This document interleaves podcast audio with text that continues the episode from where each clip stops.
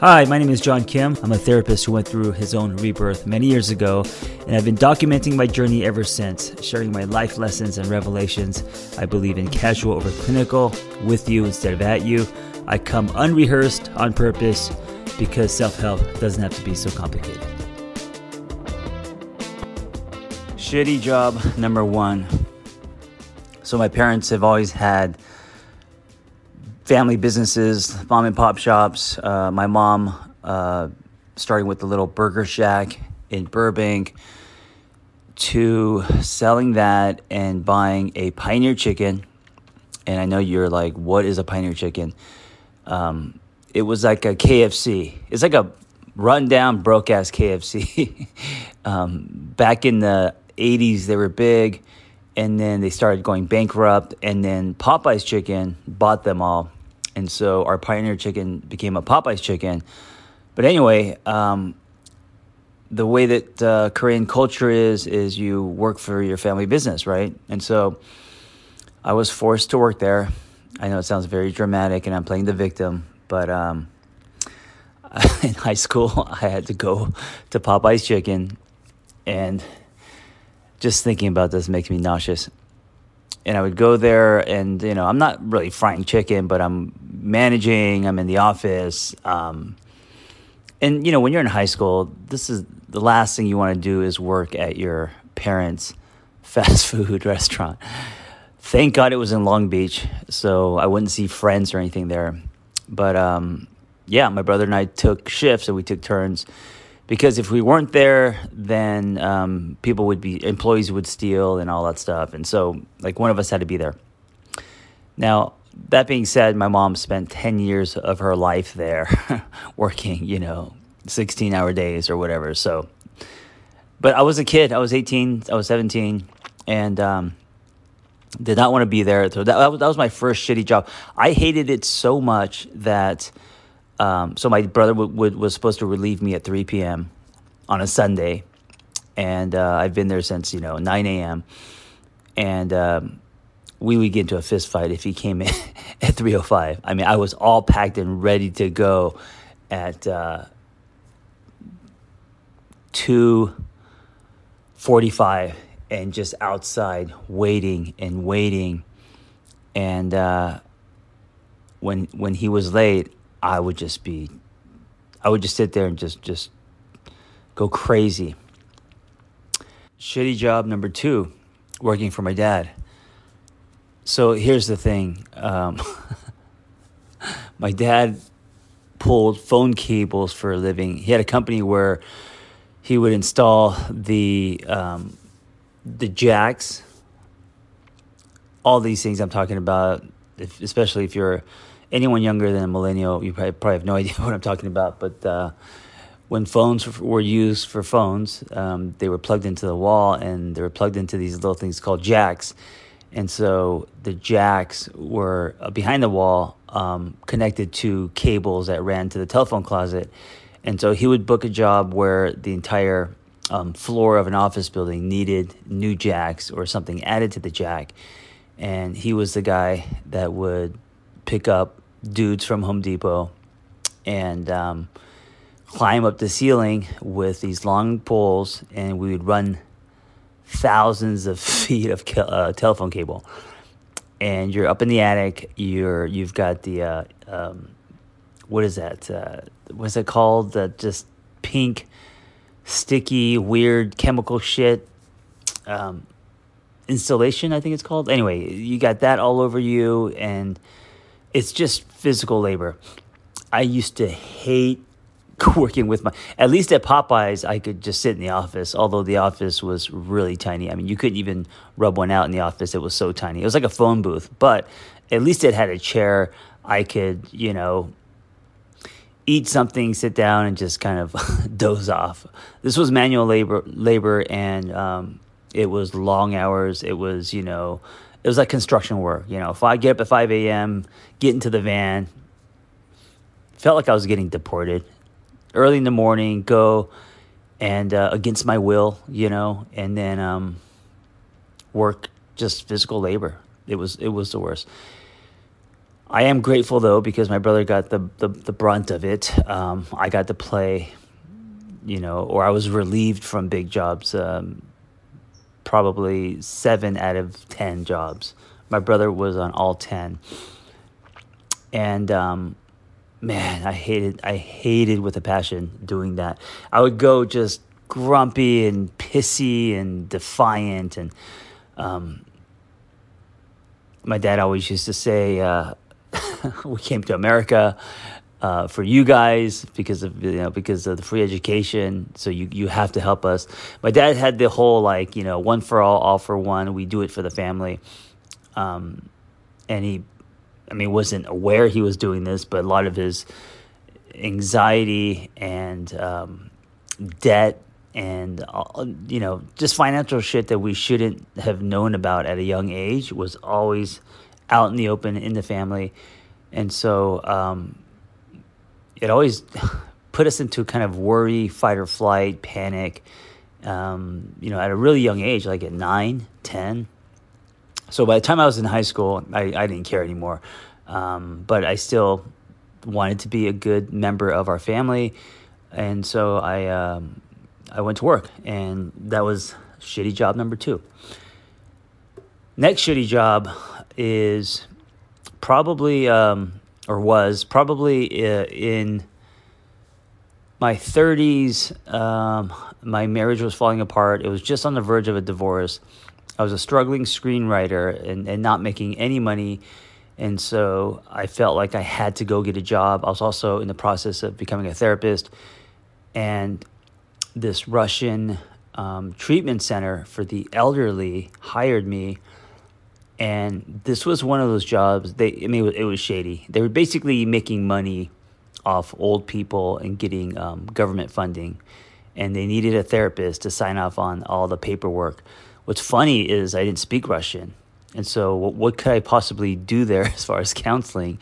Um, I was more like just a babysitter, I guess, and then I was signing off on the paperwork. I couldn't leave the job because I thought by by working and bringing home a paycheck that I could save my marriage. And so I would get up and you had to get all dressed up. You had to wear, you know, the the wrinkle free pants. This is where my whole wrinkle wrinkle free pants that I talk about a lot comes from. Is um, this fucking job, wearing the wrinkle free pants, tucking my shirt in, long sleeve button down, and uh, I just felt like I was wearing a, a, tuxedo every day. And I remember the job was so bad that I would uh, sign out because you had to sign out if you wanted to use the restroom. And I would sit in the bathroom stall until they caught me. Until on the on the uh, intercom they said, you know, we're John Kim, we need you. And uh, I had those are some of my bathroom moments where I sat in those stalls, um, crying. I was at one of the the lowest points of my life. I mean, I really had nothing. I hated my job. And it's one of those jobs where I just couldn't wait until lunch because at least lunch for an hour, I could just go somewhere and, and, and eat something and just get out of, of that environment. Okay, and then shitty job number four. Don't worry, I'm not gonna. This whole episode's not not just about me telling you all the shitty jobs I had. Uh, shitty job number four was working for a high end treatment center. Uh, it was an eating disorder clinic, and it felt like the Death, Death Star because the person that owned it ran it like an iron fist. She was Darth Vader, and everyone was afraid of her. And so, just like, I mean, it was a beautiful building because she was very wealthy. I think she had many um, high end treatment centers. And of course, you know, insurance pays you just like ridiculous money per client. And so the place was beautiful, but um, again, it was shady and um, I mean, shady in the fact that it was uh, um, overpriced, and I don't feel like there were a lot of people working from passion. They were all pulling from fear, and so generic um, intervention, uh, uh, you know, exercises in the filing cabinets and all that. And thank God I got fired from this job. Um, it actually paid very well, which made it hard to leave, but I was miserable there. And I got fired because I rolled up one day on my little Ducati motorcycle and a DVD player. And um, yes, it, there were these things called DVDs back in the day, where you put them into this device and it played mute and it played movies. And I wanted to run um, cinema therapy. I wanted to use movies as an intervention, uh, movie clips as an intervention to create dialogue in group. And um, that was out of the box. And she wasn't cool with it. And so I think she I think that was one of the reasons why I got fired. Uh, no one, no one told me why I got fired. She also didn't fire me. She had like her accountant come in and say, um, "This is going to be your last day." I was like, "Uh, okay." So that was, you know, another shitty job. Now I'm saying this because I've had shitty jobs. Uh, many people think that I've, you know, just been working on my own and building a practice, um, and I've never had to, you know, punch a clock or grind, and and then it's not true. I, I have, uh, but because of those shitty jobs, I now have something to compare uh, my life to, my work to, and so after all of that, uh, and then I um, after all that, I, I I working in nonprofit. And while working in nonprofit, um, I started a Tumblr and I started building a private practice and all of that.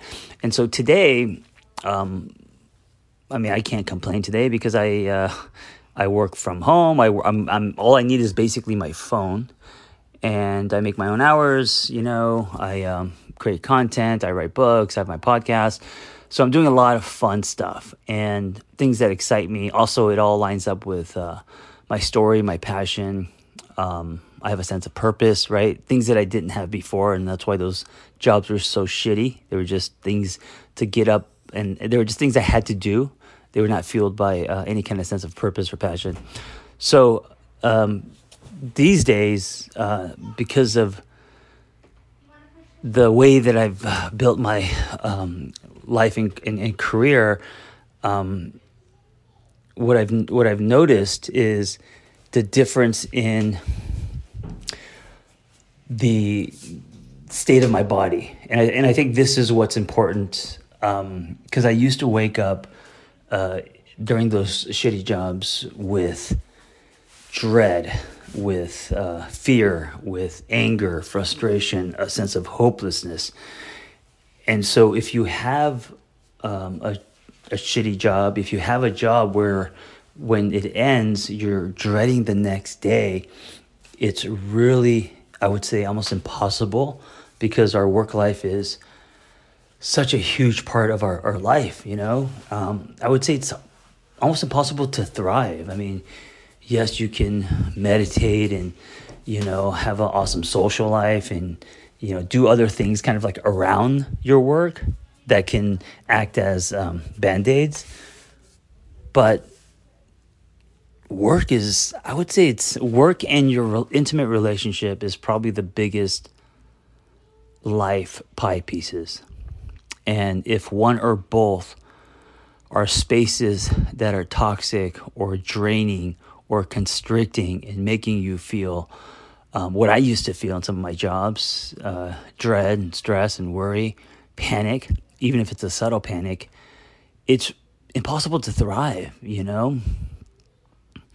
You need um, foundational soil to even start building that um, Maslow's pyramid, the hierarchy. And I think part of the foundation is doing work that you love and doing it in a way that's honest to you. So, um, I've also had jobs that weren't shitty on my way to uh, um, becoming a therapist and even um, after getting my, my license and, and, just going out into the world and um, you know having a private practice. And i always thought that a private practice or what i wanted was um, you know an office and the uh, uh, bad art on the wall and the little waterfall and the silver balls. And i just you know colorful socks and sit there with my latte and talk about feelings and just see clients all day. I kind of like that was the dream when I started this. And um, I did some of that and it wasn't shitty. Um, but it didn't line up with my truth. It didn't, it something just felt kind of off. Something felt kind of gross. Um, it just, it felt like uh, like like if you if you took an image on tracing paper and you matched it, like if you lay that tracing paper over another image and it's supposed to match, um, but it's like three millimeters off, right? So it kind of matches in some parts, but it didn't, it doesn't in others. That's what it felt like, and so I stopped doing that. And a lot of people are in jobs where they're just um, doing it for whether it's money, security, um, and, and, that's okay because sometimes we have to, right? We have children to feed. Um, I'm not saying to just quit your job, um, especially if it's not, um, especially if it's not like bringing you misery. That being said, sometimes the jobs that don't bring you misery, but also don't make you um, super super happy, that don't bring you uh, a sense of purpose and meaning, those are the more dangerous jobs because those jobs, uh, those are the jobs that create lifers, right? Where it's like it's not that bad, but it's not really what you want to do, so you're just kind of in it, but you don't know if you should quit, so then you're just in it forever a lot of people are like this with relationships, right? Like it's not like, oh, my relationship isn't toxic. There's nothing really wrong. Um, but are you happy in your relationship? Not really. It's just kind of there, you know. Um, I'd rather be in this place than be alone, right? That kind of thing. It's very lukewarm.